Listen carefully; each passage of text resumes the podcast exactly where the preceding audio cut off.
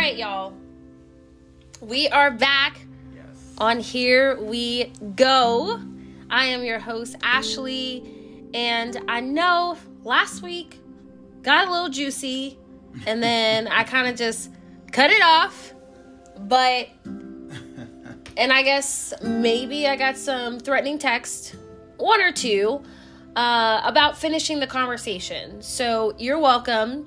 Will is back Yes. And we are going to do part two of happiness versus joy. And I hope from the first episode that you really, one, either could define, better understand joy versus happiness, and really understand at the end of the day that you are 100% in control of your happiness. And if you decide to have joy, that is something that is not based on your circumstances or what you're going through. So, we're just going to continue the conversation. We're going to kind of pick up where we left off. And I think the last thing that we were talking about was just advice for people to understand like, how do you realize that you control it? How do you fix that? And so, really, where we're going to take the conversation today is we all have hardship in life. We all have bad things that happen, things that we can't control, things that come out of left field and knock the wind out of our sails. You know, I've been there more times than I'd like to count, but it's part of life. So, Will, tell the people what are some ways that you can find your way back to being in a state of joy after experiencing a hardship, after experiencing a loss? Like, what are some ways that you can find your way back to joy? Oh, this is a tough one. Um, obviously, I'm not a licensed therapist, so take this all with a grain of salt. This is what works for me. That's my little disclosure, disclaimer.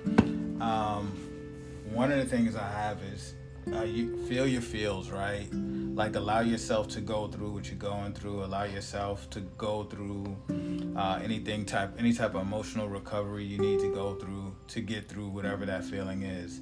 Just don't stay in it. Um, like I said, um, like the best advice thing I said last week, that these these things will pass. Um, find out something that makes you smile. Find something that brings you joy and hold on to it. Um, lean heavy. Um, you know, the word. I, I, I'm I'm always going to tell people you can find the answer in a book, and, and we all know what that book is. Not going to push which title to look at Amen. but you'll find it there and then just make sure that you do the work on yourself and and if you can't figure it out go through somebody that has a license for it um, i believe in taking care of your mental your physical and spiritual um, and all three things are balanced you are going to be aligned perfectly and, when things start to go a little left for me I try to figure out which one of those things are not balanced the right way, and that's what I work on the hardest. But um, for me, it's just it's just constant work. Happiness is work. Anything that you want, you're gonna work for. You want abs? It's made in the kitchen. It's your diet. Your happiness is your diet. It's who you're around. It's what you listen to, music. It's what you watch on the TV. It's the books that you read. It's the energy that you're around. So if you take care of your diet, your diet will take care of you. Wait, so you mean to tell me that, and I hate to burst your bubble if you're the people out there that think you can outwork a bad diet. Dang it! Dang it! You cannot get the abs if you are not eating the food that you need, unfortunately. That's right. Unfortunately, but one key thing that Will just said there that I thought was really impactful was anything that you want, you have to work for it. There is no shortcut, there is no way around it. Happiness is work, joy is work, and it's something that you have to be very, very, very, very intentional about. So, what are some things, Will, that you do? And I might mention one or two. I actually kind of like two weeks in a row I get to be out of the hot seat. so I'm like loving this. Like, I just get to ask the questions. Ask away. But what are some of the things? What do you, number one, two, three things that you do to consistently bring yourself happiness or joy? So for me, I'm a little weird. I'm an 80s baby, so I like little random things. So for me, it's Marvel, it's Disney, it's uh, sports. Those are the three things that I'm heavily emotionally invested in at all times. Um, outside of that, I have two amazing children. Outside of that, like I have a really strong circle of friends and family members um, I always make sure self care is super important. I get my hair cut, I brush my teeth, I use deodorant, I floss. Um, I know these are things that most people should normally do. Hopefully, you are. I'm, I, you know, but sometimes that spirit of odor passes by me in the hallway. So it's like, I just, I, I try to make sure I lead by example, knowing that I'm not going to be perfect but I can't expect the people around me to find happiness and and and to show them how to live if I'm not trying to live that same thing. Because it's like I notice when you're when you're a parent kids will listen to what you say but they'll follow what you do. Boom. So I try to do everything intentionally and on purpose. I make mistakes 92% of the time and I am okay with making mistakes because I, I I've just accepted it's a part of growth. And as long as you're okay with looking like an idiot, which I am a okay with doing, you will find your way back to joy. That is awesome. There are so many nuggets in what he just said, but a couple that stand out. Lead by example. Leading by example does not mean that you are perfect it just means you're striving to be the best version of yourself. I thought that was awesome. He also talked about self care. That is so important. That is something that I feel like, speaking for women, is very difficult to be on top of. I feel mm-hmm. like we are used to being the nurturers and taking care of everybody that sometimes we forget to take care of ourselves. I'm still learning, growing, and changing in that area, but intentionally this past year, I have been every single month doing something for myself and uh, one thing that is always, always bringing me happiness is going to get my facials, y'all. Like, that is just the one thing that it puts me in my, like, just a state of joy. It's a time for me to, like, zen out from the world for an hour and a half and just relax and be pampered, which you can never be pampered enough, ladies.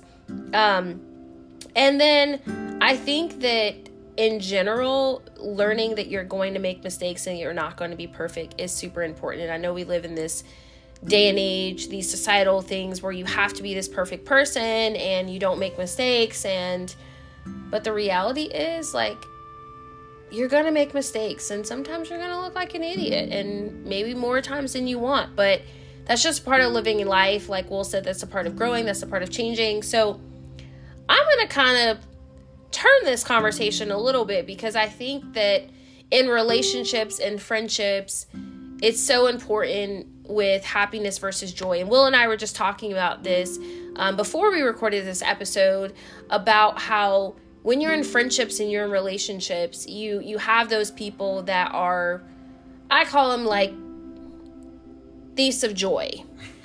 and they're the people that every time they call you, it's something and the world is caving in, the mountains are coming down, and you can personally decide to allow that person to steal your joy based on the things that are going on in their life. Or you can decide to like let them be where they are and just separate yourself from the emotion and the outcome of that situation. And so, Will, mm-hmm. tell the people in a relationship or a friendship, how do you find ways to manage your personal joy? Because as we talked about in the last episode, no one else but you is responsible for your personal joy, and it is a personal choice.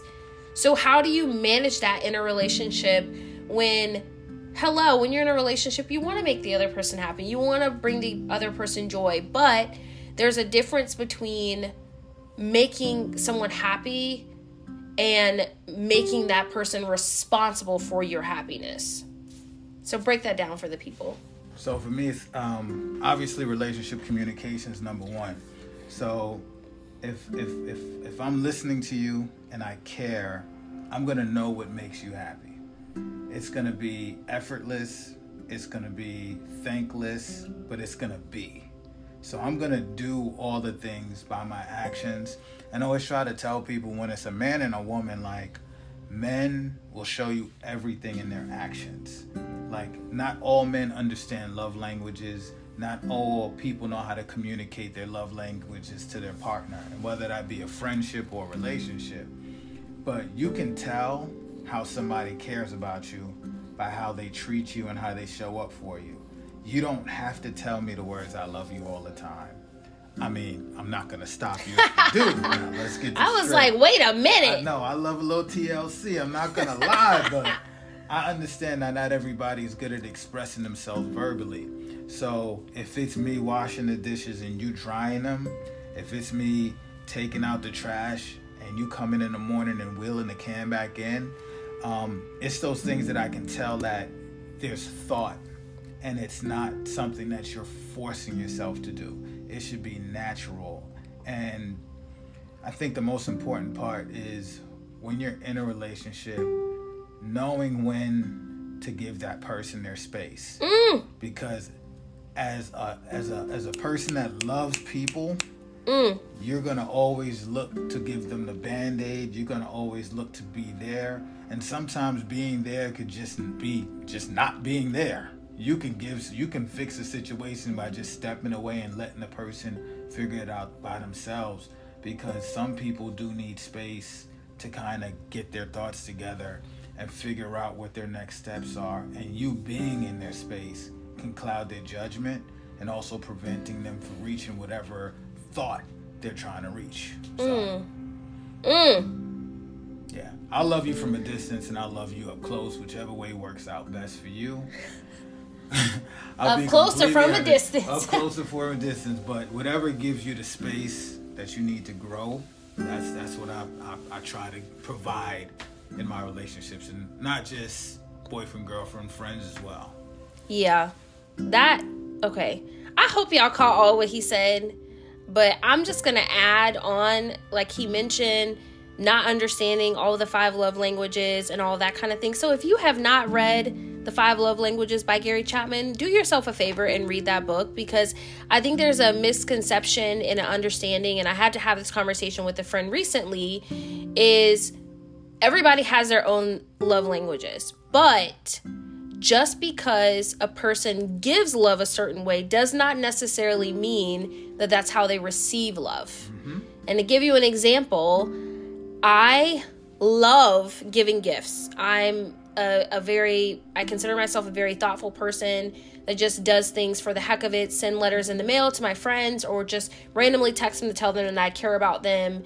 And I have friends who think that that's how I best receive love. And so, you know, they'll get excited to give me gifts. Now, don't get me wrong, I'm not saying don't give me gifts, but what I'm saying is that does not fill my love tank. What fills my love tank is quality time and words of affirmation because those are my top love languages. So, you just have to understand that how you give love is not how you receive love. But again, it goes back to what Will talked about that communication, having those conversations. And there's so many different ways that we could go with happiness or joy. But Will, let's leave something with the people. So, if you're a person out there and you're struggling with joy or happiness, if you are going through a hard time, if you just got out of a relationship, what is one piece of advice that you would give to someone that's navigating this journey called happiness versus joy? Best advice I give you is to pray. I don't know why it works. I don't know how it works. I haven't been to an actual brick and mortar church since 2006 Easter. Um, yeah, don't give me that look, okay? Okay, I'm a, I'm an online Potter's House guy, okay, TD Jakes. Um, but I know prayer fixes a lot. And when you pray, you'll find an answer. It'll pop up in the most random place, um, at the most random time. But when when all else fails, drop on those knees and pray. Yeah. That's great advice. The one thing that I would say is just remember that joy is a choice. It is an internal feeling that you have to decide that no matter what you face, it's not going to be based on your external circumstances, but a personal choice that you're making for yourself to have joy no matter what. So I hope y'all enjoyed part two of happiness versus joy. Thank you again, Will, for being here two weeks in a row. I am feeling so blessed and so excited for just this journey. And who knows? I don't know. Maybe I'll have another guest here soon. But meet me here again next Saturday, 12 o'clock. And yeah, I love y'all. And I'll talk to y'all next week.